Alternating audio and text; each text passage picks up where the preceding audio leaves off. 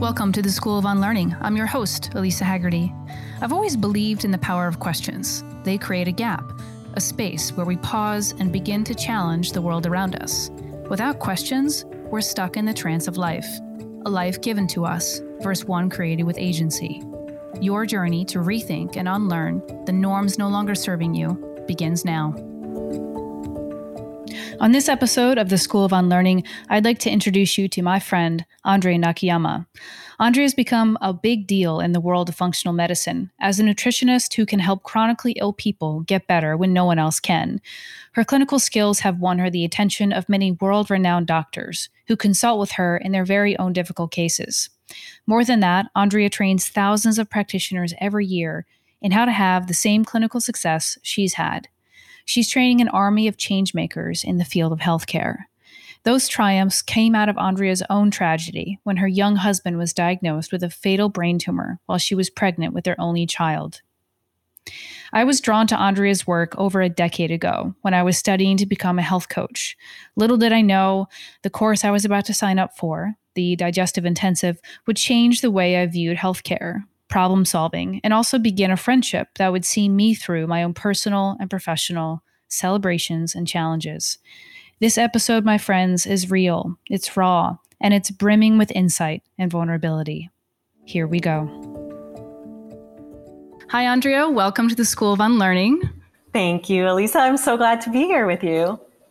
I'm so glad to see you virtually. Um, you look radiant as always, and I, I was saying before, but I do wish I do wish we could be in person, but I know one day we will be soon. So, absolutely. Um, yeah, I'm so stoked. You know, when I thought about launching the School of Unlearning podcast, you were one of the first five people I thought of, and um, you know, your influence, I think it's been over a decade now, me being a student and a mentor of, or mentee of yours. And um, yeah, I think I saw you when I was living in Hong Kong and I saw, you know, full body systems launch and it was like 2011 maybe. And uh, so automatically I just said, okay, like I need to take her courses. I need to learn from this woman. And ever since then, it's been this really cool, unpredictable roller coaster of like cross uh, paths crossing and learning and growing and sort of like convergent paths. So again, I just want to say thank you and also welcome. Like I can't wait to dive into some really juicy topics with you today. Yeah, I always love talking about the juicy topics and we have been on a roller coaster of a journey together and I know you say that I was your mentor, you were my mentee and I think the best students are those who also teach me what I need to learn and you've definitely been one of those people in my life. So I'm excited about this venture of yours. Thank you. So I actually think about this too as I think about the School of Unlearning. There's a few people in my life who've been instrumental in helping me see really big complex pictures and break them down and connect the dots. I know that's something you do really well. A few of my basketball coaches growing up, my college basketball coach was great at this. You know, taking a, fast paced game with people who are six foot two, six foot three. I was this five foot four little player. I had to find a way to use strategy and emotions to get to an end goal with my teammates at a very young age. And and then i you know i got into nutrition and i started to learn from you. And i started to think about how on earth could i connect the dots between really complex conditions um, hashimoto's diabetes um, you know all kinds of uh, you know concerns. And and uh, you really helped me break it down. And so i've always sort of looked up to you in that way of not only being an educator um, but i would consider to be the first and foremost thing as a storyteller. Um, hmm. and i think and i think we both know where this goes. It goes back to childhood and our how we're raised. So i would just love to know what was life for you growing up as a kid? And um, how did that shape the way that you viewed people and stories yeah, what a great question. And thank you for those reflections. Um, you know, I definitely didn't feel like an insider growing up, which I think is true of most of us who are storytellers. We do mm-hmm. find ourselves as outsiders, and there's so many of us now that find ourselves as outsiders.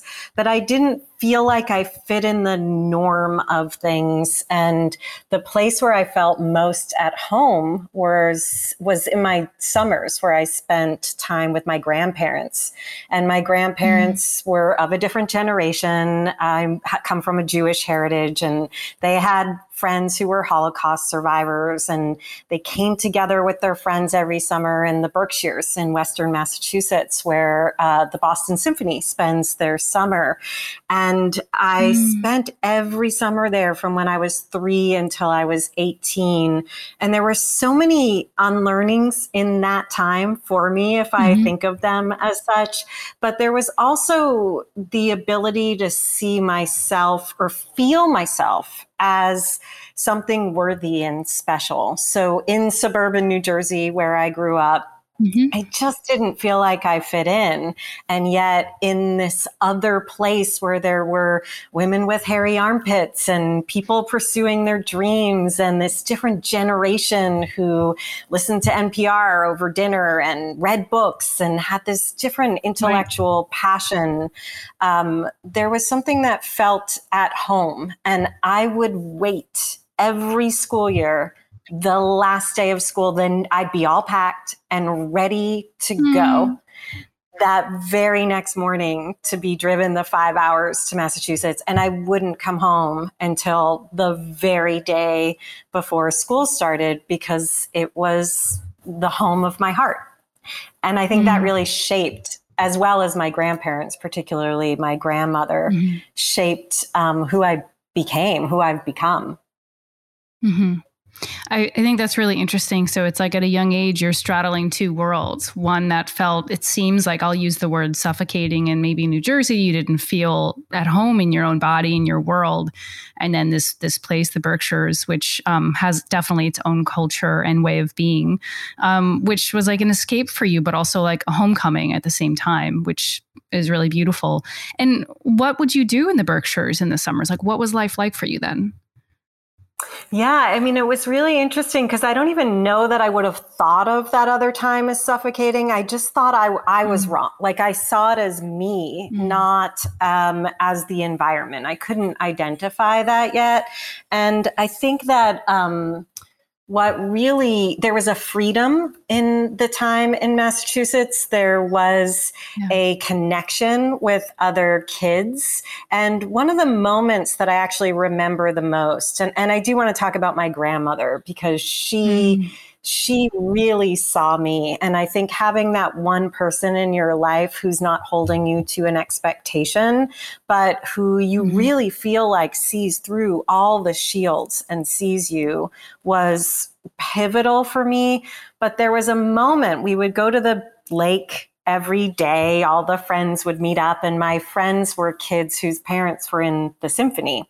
And so we would go to the lake during the days. I would babysit. I'd play my violin, and I had an amazing violin mm-hmm. teacher. And we'd go hang out at night together as friends, play cards. There wasn't any media at all no television, no watching movies, no phones. Or we'd hang out oh. at Tanglewood, where the Boston Symphony spends. I mean, it was incredible. Yeah. But I remember I'd walk home from the lake every day. And I would have to walk along this road and then up this hill to my grandparents' funky little cottage. And I remember walking home one day, my towel over my shoulder, my flip flops, and thinking, like, wait a minute, my friends' parents do what they love for a living. Like, not mm. just like they love their work, but they're musicians for a living. And there was something, it was one of those moments for me where I saw possibility in a way that I had never dreamt of because what was mm. laid out for me was a very different path of how you become who you are. Right. I think um, a lot of people can resonate with that. It sounds like you had this like unlearning, uh, sort of like slow unlearning, and it actually happened in a moment of like insight and joy, which I think is really beautiful because, like, again, sometimes unlearning is harsh. It happens through trauma and divorce and loss, and and that's uh, you know part of it. But I, I like these moments too. I can just picture you like walking down the street with your towel over your shoulder, like light bulb moment. Like I can actually have the life that I want, whatever that is. Um, yeah, so where do we yeah, go from absolutely. there? What hap- What happens after this this pivotal moment? How do you kind of traverse like the teenage years and young adulthood? Not gracefully. did not gracefully traverse yeah yeah um, well, I think there around. were a lot of I think there were expectations and uh, living up to certain standards and where I would go to college and what that would look like. And college, I studied industrial design at Carnegie Mellon mm-hmm. University. It was a very hardcore education. So I remember thinking if you slept more than four hours a night, you were slacking off. It was very competitive. And in my junior year, I stumbled upon a book by Victor Papanek, and he mm-hmm. wrote a book um, called uh, Design for the Real World. I think it was written in the 1960s. And it sort of woke me up to questioning. And what I mean by that is he was looking at our responsibility, our social responsibility as designers, that mm-hmm. we have a social responsibility, that we are actually creating the artifacts that shape society, and we should be right. questioning what we leave behind. And that kind of was another one of those moments for me of taking off the rose colored glasses, of just doing what I was supposed to do and asking, why am I doing this? And why are we not talking about this? Why are we not mm-hmm. looking at it through this lens? And so I began a quest of questioning, of asking the questions, of wondering why. And that led me to leave Carnegie Mellon, which was kind of unheard of. You know, when you're in such a competitive yeah. program, if you're not kicked out, you stay. Yeah, yeah. yeah. How how did your family take that? no, that was not a good thing. So I yeah. kind of joke that I, um, you know, challenged them saying I was going to go live on a commune. And then that didn't go over well. So I, I went as a visiting student to a more academic school, oh. no organic farming and commune living.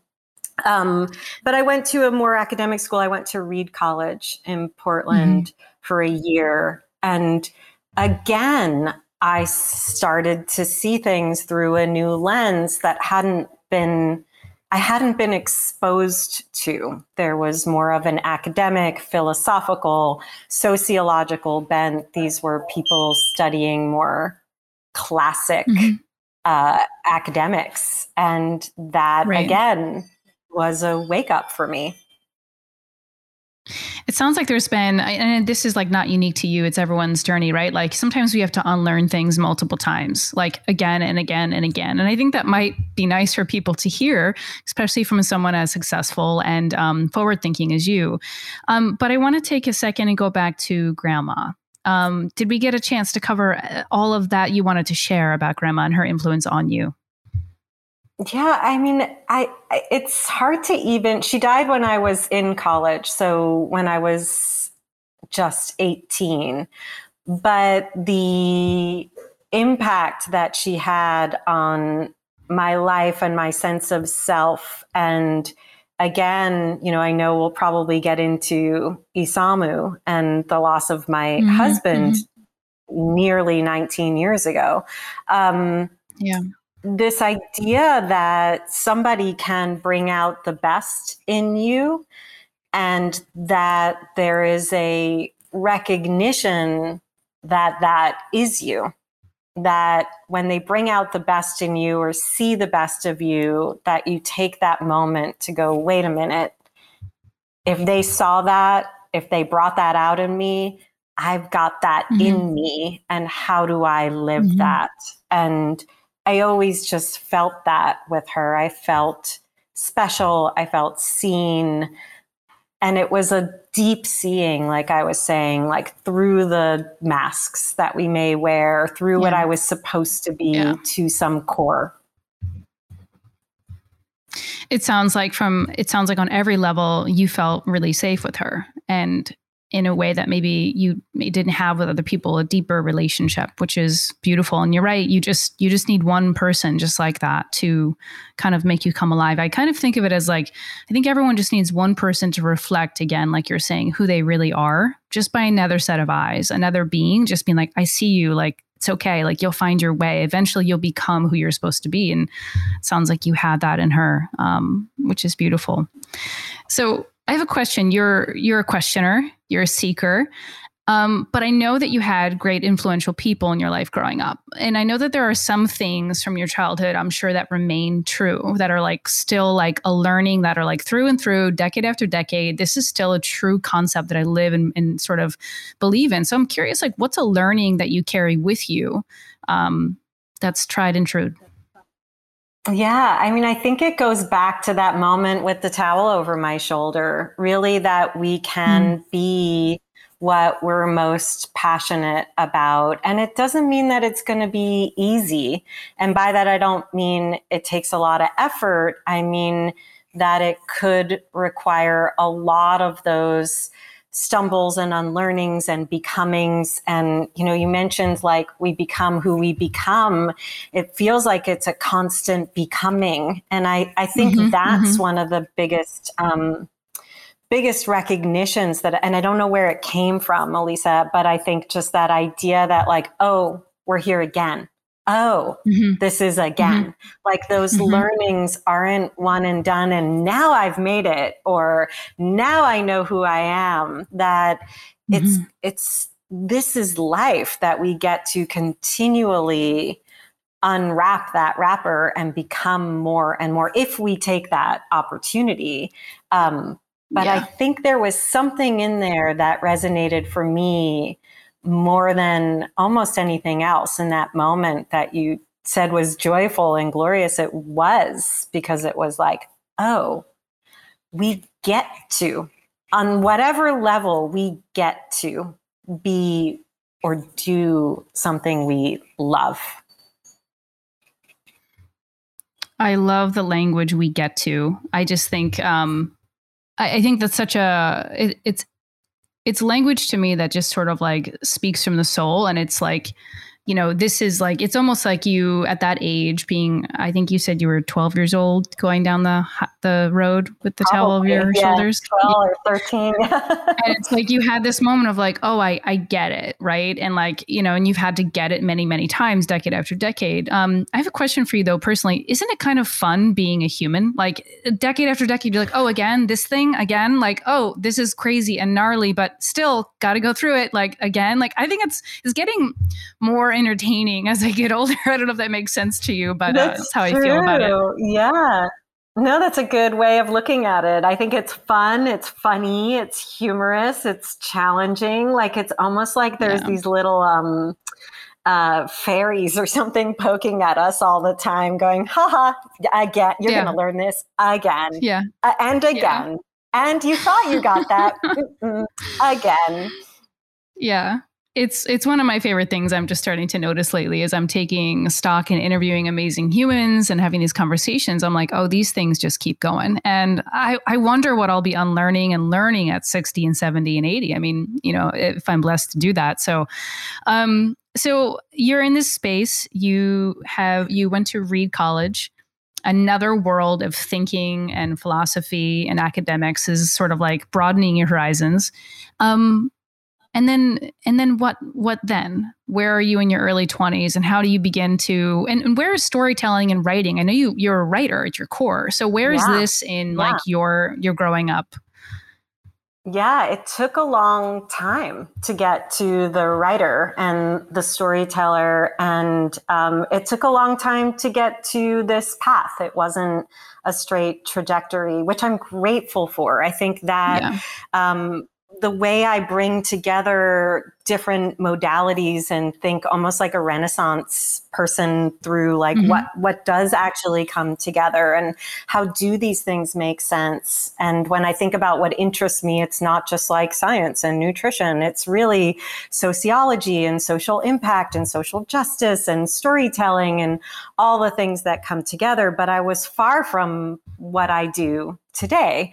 Um, mm-hmm. I was an artist, so I was studying industrial design and art. I mm-hmm. ultimately finished at Carnegie Mellon not after I moved to Hawaii and lived in a tiny wooden shack with my best friend from high school with no running water Amazing. or electricity for nine months. Yes.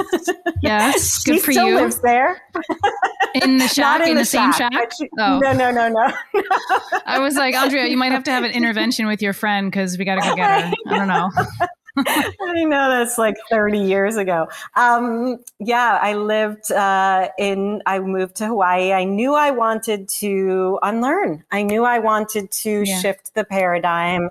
And mm. I wanted the internal game, not the external game. So the reason I chose Hawaii and it was Maui was mm-hmm. because I didn't want to be confronted with a new language and a whole different culture, but I wanted the time and the space to learn more about me and uh, mm-hmm. I spent that time, that nine months, I worked uh, as on a flower farm, and then I worked for a carpentry. Just, I mean, this is like totally not related to um, nutrition. Nobody asks me these questions, Lisa.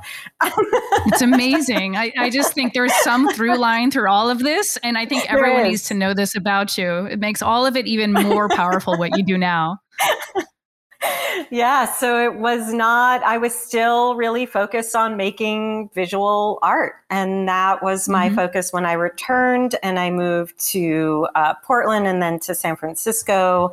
Uh, so in San Francisco, I was very focused on my art career and doing installation work and mm-hmm. finding both grants for money and spaces to show and working in a cafe in the Castro where I met mm-hmm, Isamu, mm-hmm. um, mm. which was a very funny place to meet.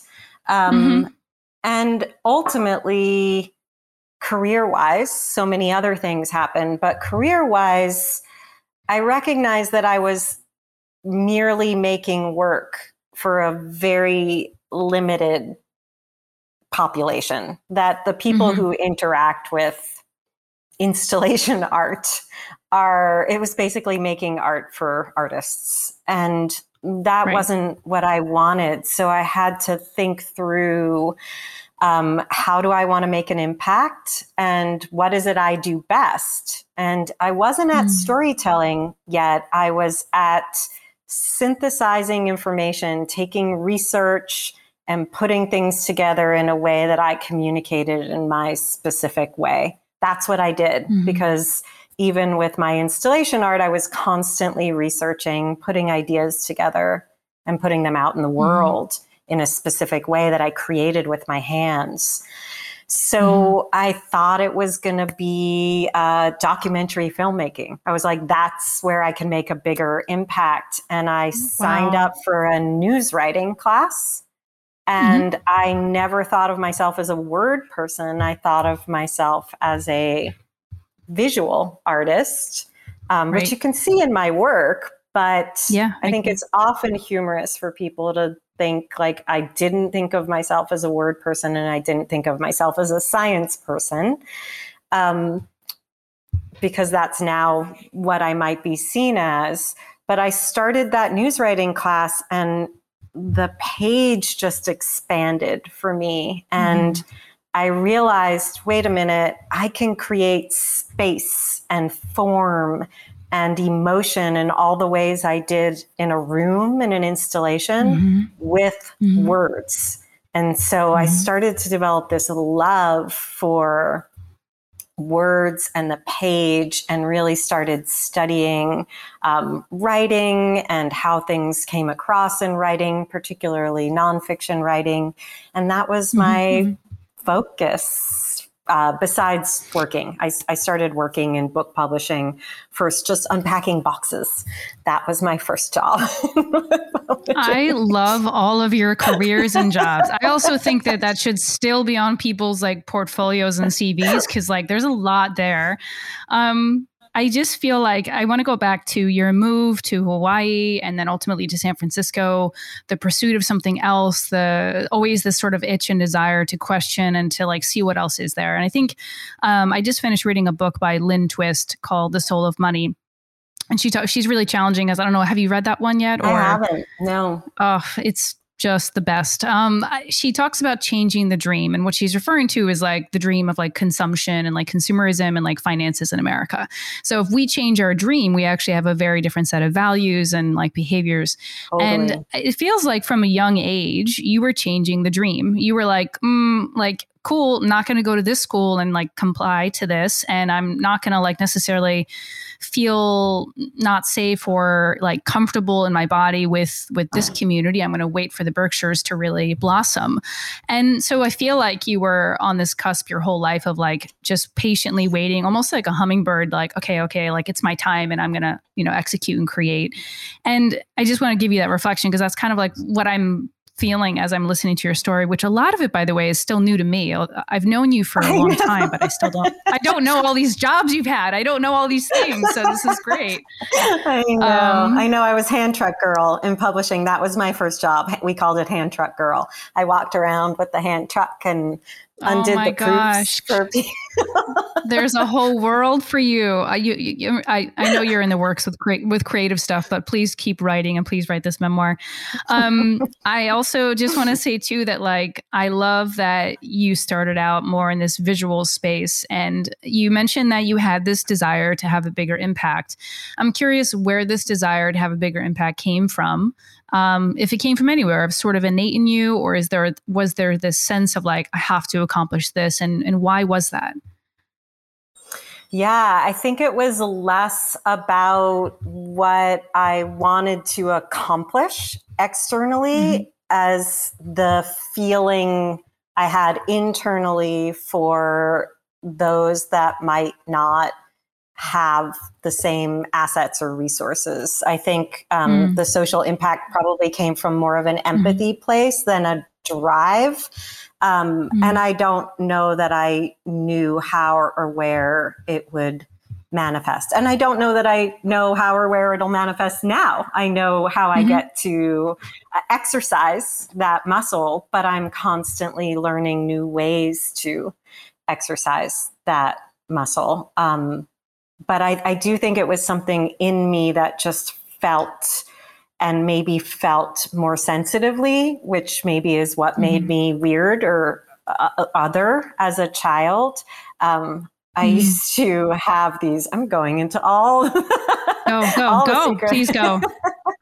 I used to have this, you know, my like people had like imaginary friends. I had like mm-hmm. imaginary orphanages. Like I just had this like idea that like I was taking care of these people, mm. their children that um, were mm. didn't have all the assets or resources or um, privileges that I had. So there was something driving me in that way, um, and it didn't get fostered. I don't think um, there was anything really feeding it in my in my life that I can point so to. when when you think about relationships too, like friendships growing up or relational, like um, family relational relationships, um, were you were you sort of like the nurturing, caretaking type? Were you the person that was sort of able to support people, or was it not really safe for you or comfortable? Yeah, it was definitely. I, w- I was. I'm not a, the dominant one in my family. I tend to be quiet and shy, which is, you know, ironic in my leadership role mm. in my business and in my work. That was something that I think was innate to me, but I didn't have access to and wasn't being fostered because I was in the shadow of my big sister, who's much more of an external um, extrovert personality, um, and I I think I had a a magnetism that I can look back on that people were drawn to me and felt taken care of in my mm-hmm. space, but not in that overarching or, or typical nurturing way. It was much mm-hmm. more internal and the word that keeps coming to mind is sensitive. I think it was mm-hmm. almost like a um, like a open. Uh, I don't want to say a wound, but I think it was like something there that I was working with, and maybe just the expanse of the heart that I didn't mm-hmm. know what to do with just yet. Just yet. Just but yet. you did. yeah, and you did. And you have would you say that um, what you're sort of describing in terms of like um, being more sensitive, but yet also people were drawn to you in some way? Um, would you say that was part of like a superpower you had? Like, if you had to name a superpower that you had growing up that you didn't maybe verbalize or like show, but you just had it looking back because you can see it looking back. Yeah. Do you feel like that was an element of that, a superpower for you? Yeah, it's an interesting question. And, um, you know, I've done so much work and self development and growth in my adult life, especially after losing my husband. And uh, I know you know I love the Chinese five elements. And yeah. that theory has really helped me to understand some of myself, but also what you're referring to as that superpower. So, in the five elements, you have a constitutional factor or a CF, and we all have that place where, like in functional medicine or functional nutrition, you have an innate ability to come into your healing. You have an innate constitutional factor, and mine is mm. the heart protector. And so it's fire, and that fire can burn, but that fire can warm, and that mm-hmm. fire is powerful and it's also comforting. And I've just learned that um, in that way, people might be drawn in in ways that I could not, like, I don't even think I could I certainly couldn't identify, but I think I didn't even identify with it. So I didn't have a sense of self of oh, right, people right. want to be around me or people are drawn mm-hmm. to me or I have a magnet to like I, yeah, yeah, that was not my sense of self yeah. at all. Yeah. And that's helped me to understand it a little bit, which is a great tool. Hmm. Um, I think you're not alone in not being able to access it with words or awareness in the moment. I think that, again, part of this growing up and this unlearning of what the world told us to be or how we should be is is you know before we can unlearn we have to learn we have to learn who we were yes. and how how we showed up and how that affected people and how it did and how it affected us and our you know uh, maturation and i think that you know i, I resonate um, from what i know about you with like the sense of um, heart protector and fire um, and and the energy that you bring to all that you do um, and so I'd like to go into. I, I, feel like as we're going through this story of your life, and it's a beautiful story, by the way. Um, Thank you. So many, so many chapters, so many cool moments here. I I want to get to where you're in uh, the Castro and you meet Isamu, and tell us how life uh, shifted for you in those days.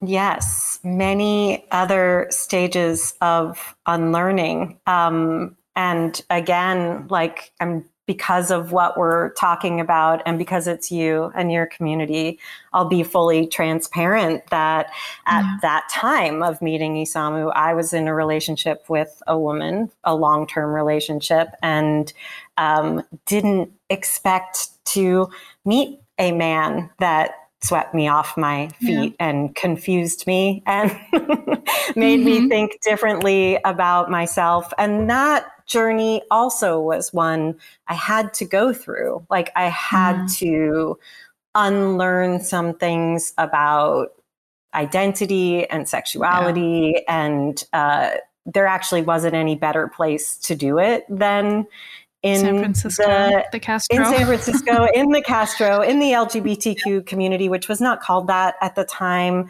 um, but a place where things were being discussed more openly, and there were conversations and dialogue that, again, we had to unlearn from what yeah. culturally was yeah. accepted. But it really struck me like Isamu took my breath away. Like from the mm-hmm. first moment, there was something between us. And I had to reckon with that in myself mm-hmm. because I had built an identity that was not permitting myself yeah, to be attracted yeah. to him. Um, yeah. And it took us nine months. I mean, it was a beautiful courtship because it was allowed to be that. And he too had the sense that he was so attracted to me, but that I was inaccessible to him Mm. for reasons of identity. And Mhm. it, it just was a like a beautiful um, period of time of really kind of finding each other. By the time we were together, we were completely enamored and in love with each other, which is a very Mm. rare opportunity um, in our generations. So, Mm. uh, really just beautiful love story and becoming to, you know, the relationship that we had. Um, and we worked together in that cafe in the Castro uh, for until I left to work in publishing to become hand truck girl. And then he Mhm. left to pursue a first career in Mhm. software development. And our lives changed pretty drastically after that, um, but all together and all growing and all questioning. So I have a couple questions for you. Thank you for the share and the vulnerability here. Um, this is also often something people don't share. People are often in heterosexual relationships and then they have to come out, and it's this huge, scary, unwelcomed thing. And um, that's what I went through in my early twenties. Was like, oh my god, like I'm either not going to have a family or I'm going to have a family, and I don't know how they're going to take this. Um, but I also can understand the reckoning with identity on either um, and, all areas of the spectrum because it's it is fluid and it does change um, for for some people, not everybody. But I would say, like, did you fight it? Were you like, wait, like, get this out? This guy's great, he's beautiful, but were you kind of resistant? Like you said, nine months. Were you Yes. resisting for nine months or? Yes. I was Yeah. definitely trying to find within myself how this could be because I was I was Right. attached to Yeah. an identity that um, had served me. That identity had Mhm. served me in many ways. That relationship wasn't healthy, but the unlearning, the questioning, the way it impacted my artwork, the research that Mhm. I did, I loved looking at uh, relational and gender dynamics from the 1930s and 40s Mhm. and how Mhm. that played out in um, in lesbian culture in particular. And there was something that allowed me through that experience to reclaim my idea of feminine, which at that time was more permissible in the lesbian culture than it was in straight culture. So Yeah. to be femme and to own it and to still have that be strong and powerful was something I needed to come to because it felt more resonant to me. Like you can be a powerful, badass, totally feminine woman. And that's more acceptable now in Right. all cultures. But at that time, it, you know, in the 80s, it was not as, I, I didn't Mm. feel like I could be that female um, and straight and accepted. Like it was seen Yeah. as potentially negative. And I couldn't find a male counterpart who could be, um, I'm just going to say boy or man or butch enough, right? And Yeah, Isamu yeah. was a, a funny have- package for that. Yeah. Yeah. Did you, so when you were, so you're resisting because you found this world and you felt safe in this world and this relationship. And, and I really resonate with that too. Like there's a whole community of people I have because I'm in the Yes. LGBTQ space. I have uh, people who know me in ways that my family never will. And that's okay. Right. And, and so you just, you have a whole world that you get welcomed into. And in that world, there's also power structures and dynamics and labeling. And even now these days, it's like it's its own world in it that way. But when you were when you met Isamu, you were kind of resisting um, for nine months. Did you feel scared to lose that power, that voice, that sense of confidence that you worked to build? Absolutely. I mean, I actually remember the first time we were walking down Castro Street and he took my hand and we were holding hands and I was nervous about, you know, being seen holding hands Yeah. with a man. Um, Yeah. But it all felt so right. So it was again like a coming together of the mind and the heart. And sometimes mm-hmm. our heart knows what's right and our mind has to catch up. And sometimes it's the other way around. I mean, sometimes we have to say, like, I know this is right, but I can't, I can't let go yet, or I'm not there yet. So yeah. I think it's yeah. that syncing up of our our heart and our mind that um, takes some trust and also some questioning and is a process. And there's value in that process and that journey. Right. I also want would love for you to speak. I mean, you're you're speaking to it now, but I just I, I feel very passionately that you know, unlearning is not an intellectual thing. It's not something you can get, you can read. Like we I think we know this, but you have to go through it. Sometimes it takes you years to unlearn a construct or an identity or a career. And sometimes people don't unlearn, and that's okay. That's their life journey too. But like I, I just want people to kind of understand that that it's like it's an unraveling. It takes months and years and it's icky and sticky. Um, but it is this sense of I love what you said. You said a syncing of the heart and the mind. Um, and it sounds like you were kind of being nudged by the universe and by Isamu for nine months. And so take us to life with Isamu and what did it bring for you in your your development? Mm. Yeah, I mean, it was it was such an awakening and um, if i go back to that sense that i had with my grandmother there was mm something with Isamu that just felt right. And the way I can think about it now, and again, these are the words of hindsight, um, are that I, I'm not an easy person to take care of. I think even in that sensitive, vulnerable place of my childhood, nobody quite knew how to wrap their hands around me. And I have a mm. very loving family. I'm here in my mom's place right now mm-hmm. and didn't lack for love, but I don't know that it touched me where I needed to be touched. And Isamu knew how to take care of me.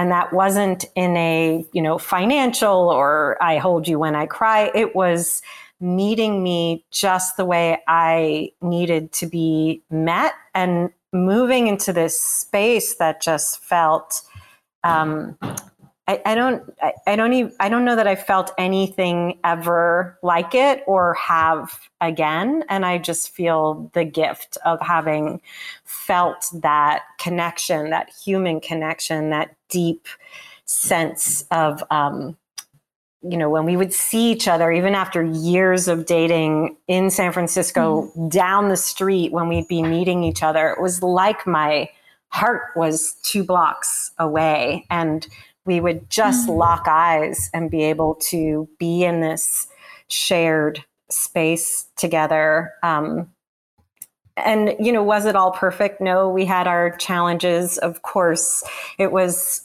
five years together of moving in and moving places and having very busy, hectic lives in San Francisco, building careers.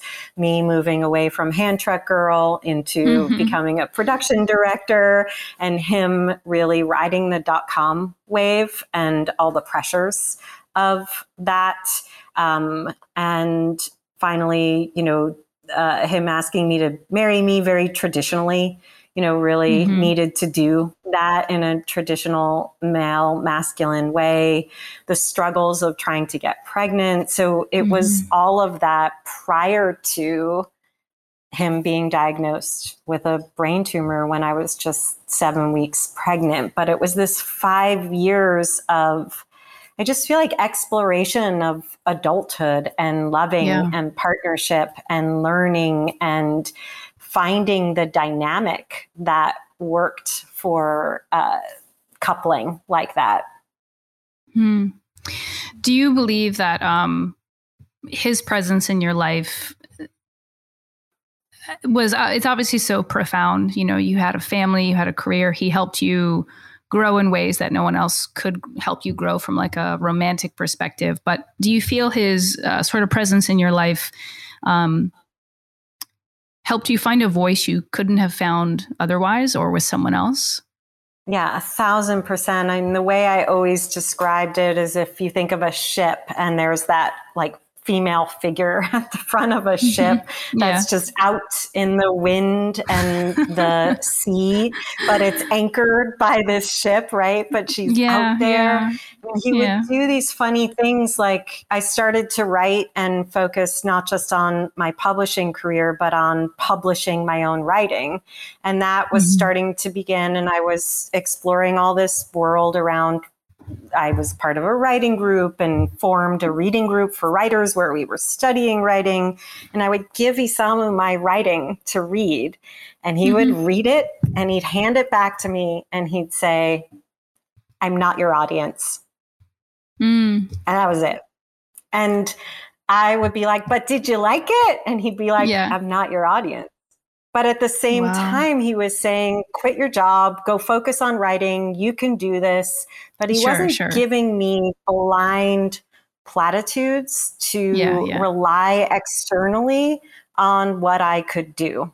By him yeah. doing that, it gave me the strength to believe in myself and not be reliant on some reflection. You can, babe, you can do it you're no. good. You're really good. It was all about yeah. like him being super honest with me. Yeah. And I think that training, I think of that as some of my training wheels for um, having to survive on my own, be a single mom, build my own business, not constantly be looking for external reflections yeah. to yeah. validate what I might already have to find within myself. And that is a gift because I think so often we're looking outside of ourselves for that validation. I love this. Um, I love this evolution of you and his role in your life. Um, him saying, "I'm not your audience," and you having to take it, but then also again, him in the background, absolutely cheering you on and supporting you, like to to pursue that next step in your career.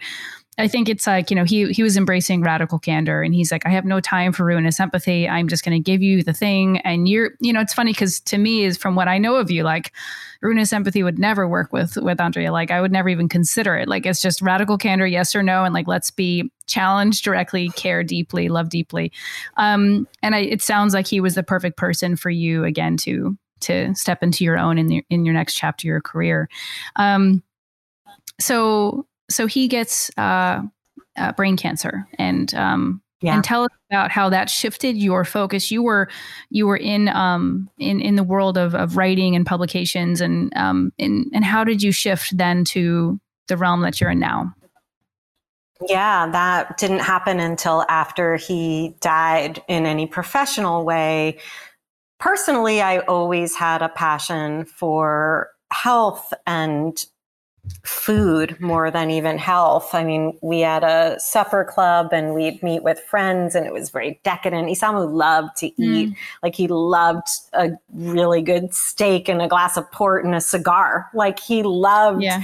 really just in the indulgences. He was very sensory, very kind of stoic, um, quiet person, not a lot of extroversion.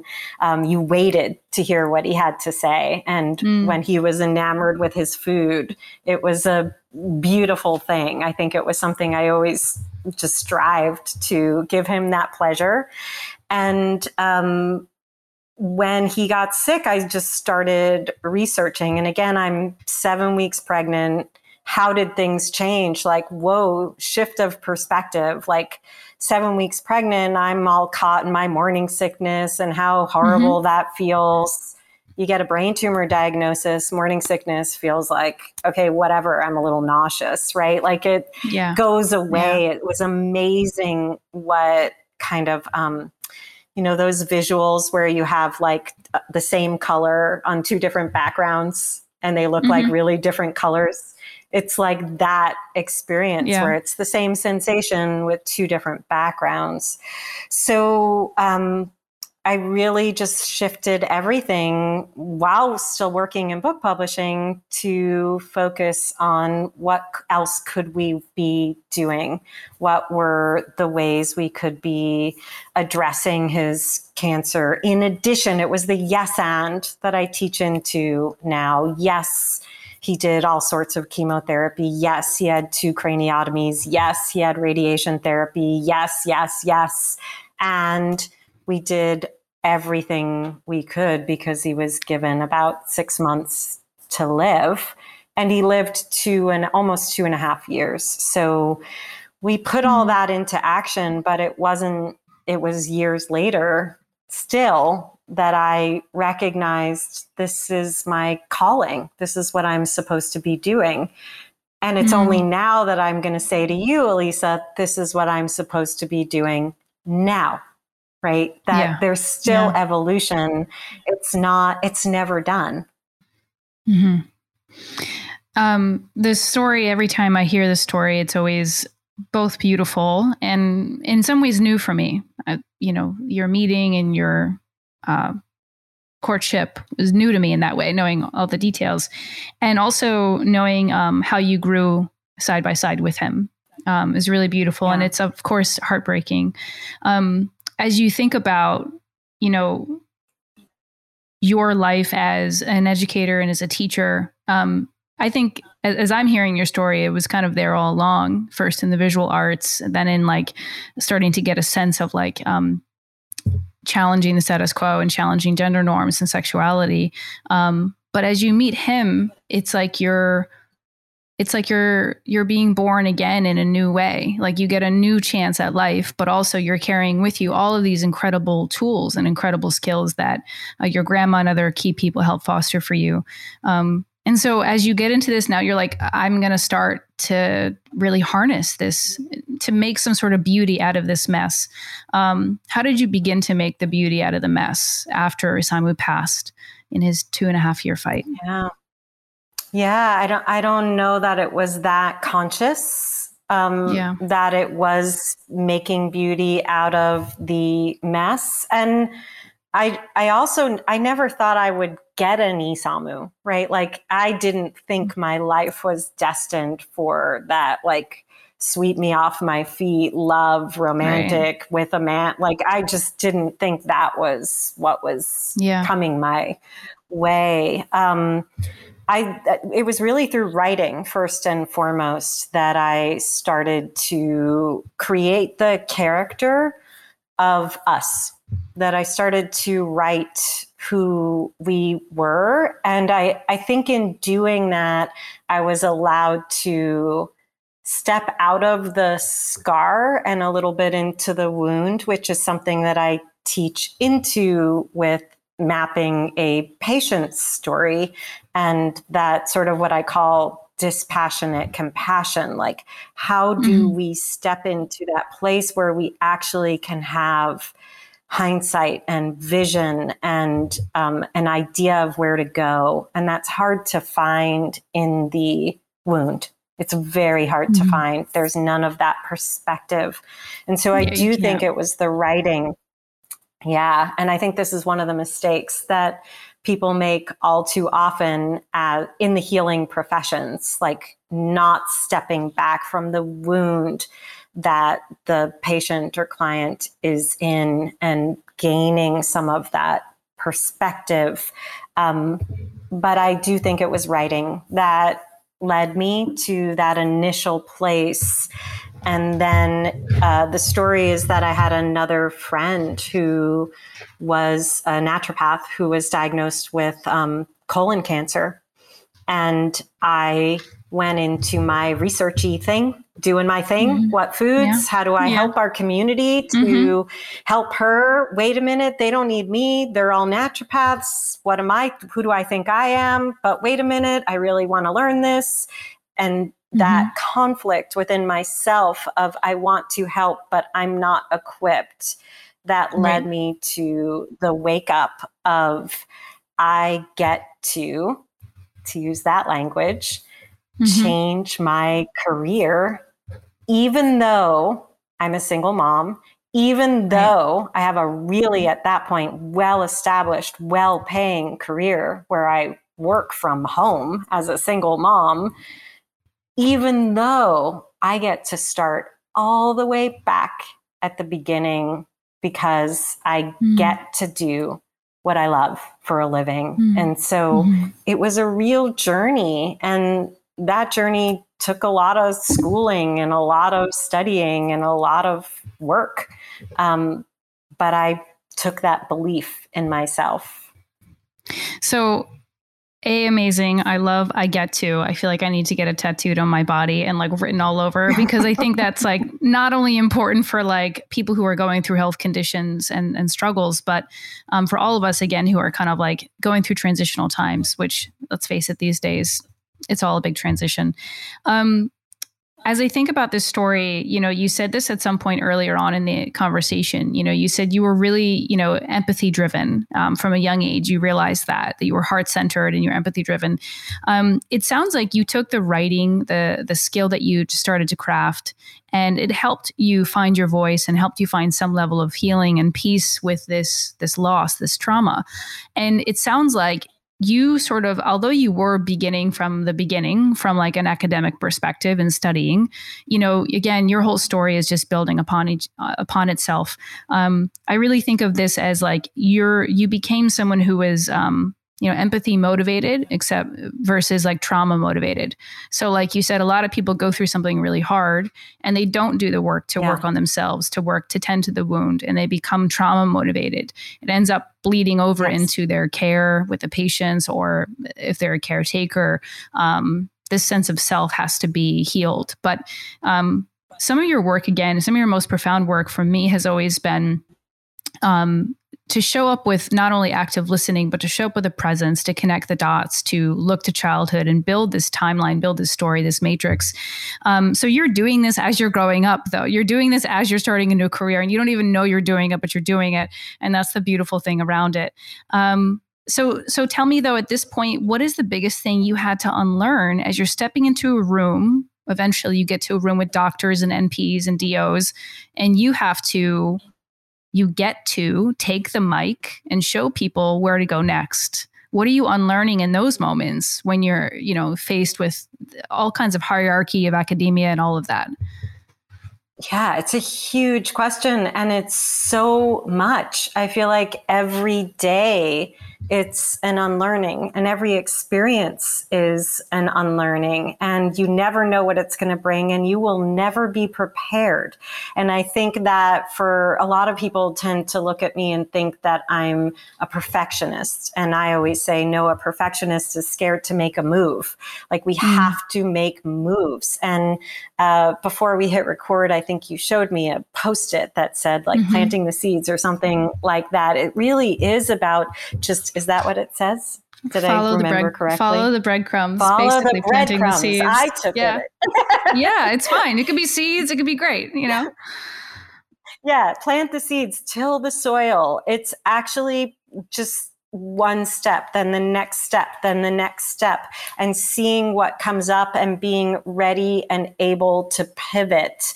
Um, and that's true in every single situation. And for me, those are the most welcome situations when I'm like, mm. whoops, I got that all wrong, or wow, there's something for me to learn here. Mm. And mm-hmm. there's no way to prepare for it. And, you know, there's an experience I'm having now that brings me to tears every time I work with this. I'm working with a group of transgender practitioners trying to see where does can functional nutrition serve? And the first time I showed up with them, I went into my teacher mentor mode. I'm going to help them. Mm-hmm. And I had mm-hmm. to really quickly realize I'm here to be schooled. And that is an mm-hmm. opportunity. That is mm-hmm. not me trying to go, but like I'm supposed to be teaching them. They're going through my program.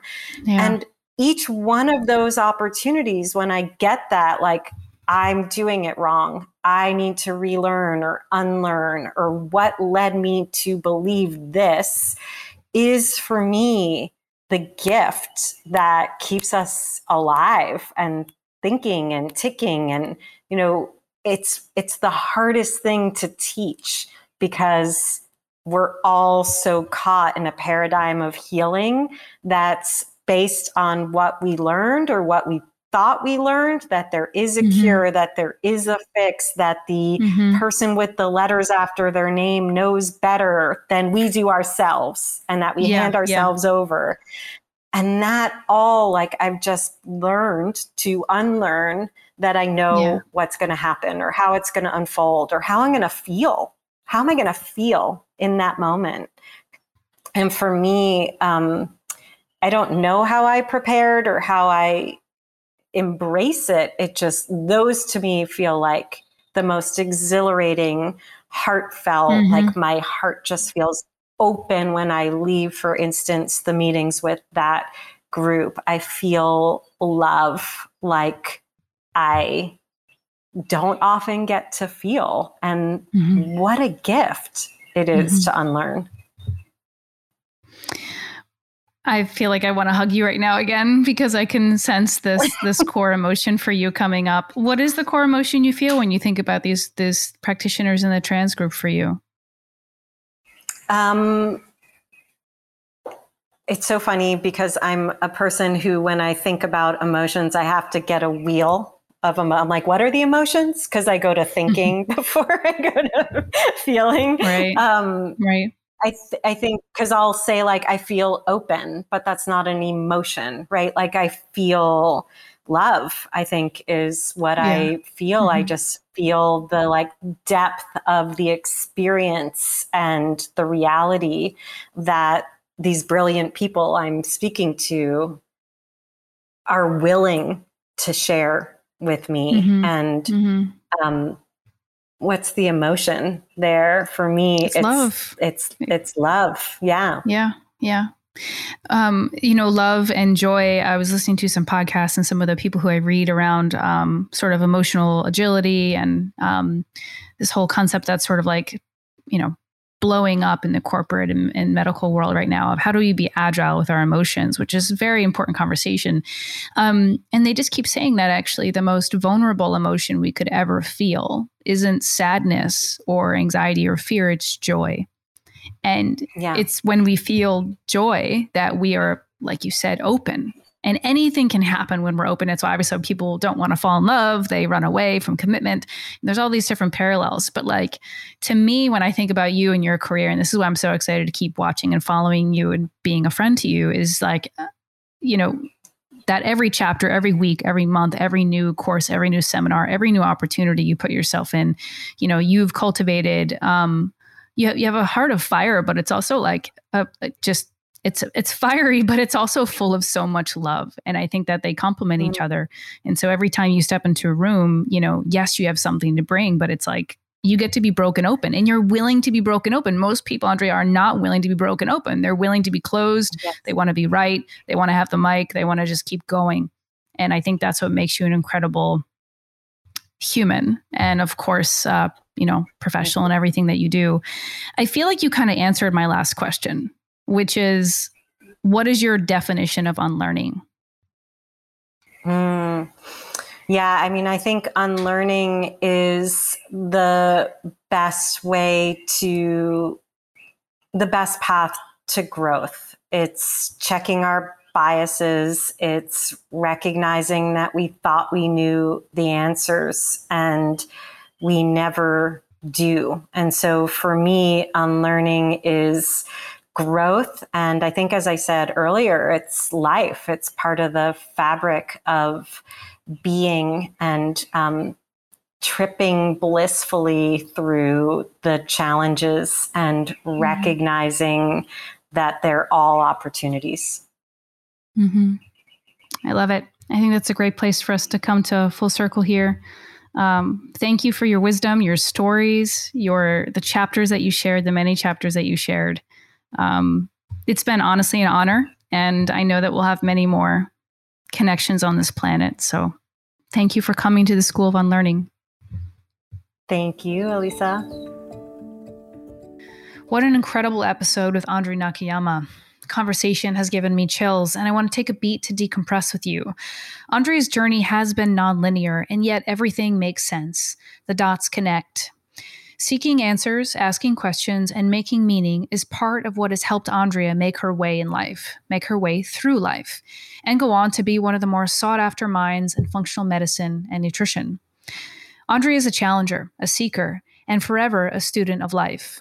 What I loved most about this conversation was the vulnerability, the courage, and the immense love in which Andrea shared her journey, a journey she never could have envisioned or planned for herself. It seems like each decade of Andrea's life brought her to new places, new cities, new careers, new loves, and also experiencing tremendous loss and hardship. What helped her endure was a belief she forged at a young age. Walking back from the swimming pool with a towel over her shoulders in the Berkshires, she had the sense of, I get to have the life I want. I can be what I'm most passionate about. I hope you enjoyed this episode on the School of Unlearning, and I hope you have the courage to follow the breadcrumbs no matter where they lead you. Hey, friends, thanks for listening to the School of Unlearning podcast. You can follow us on Spotify and iTunes. Be sure to check out the show notes, complete with links and insight you won't want to miss. If you enjoyed this episode, take one minute to rate, review, and share this podcast because our learning and unlearning never ends, and we don't have to do it alone.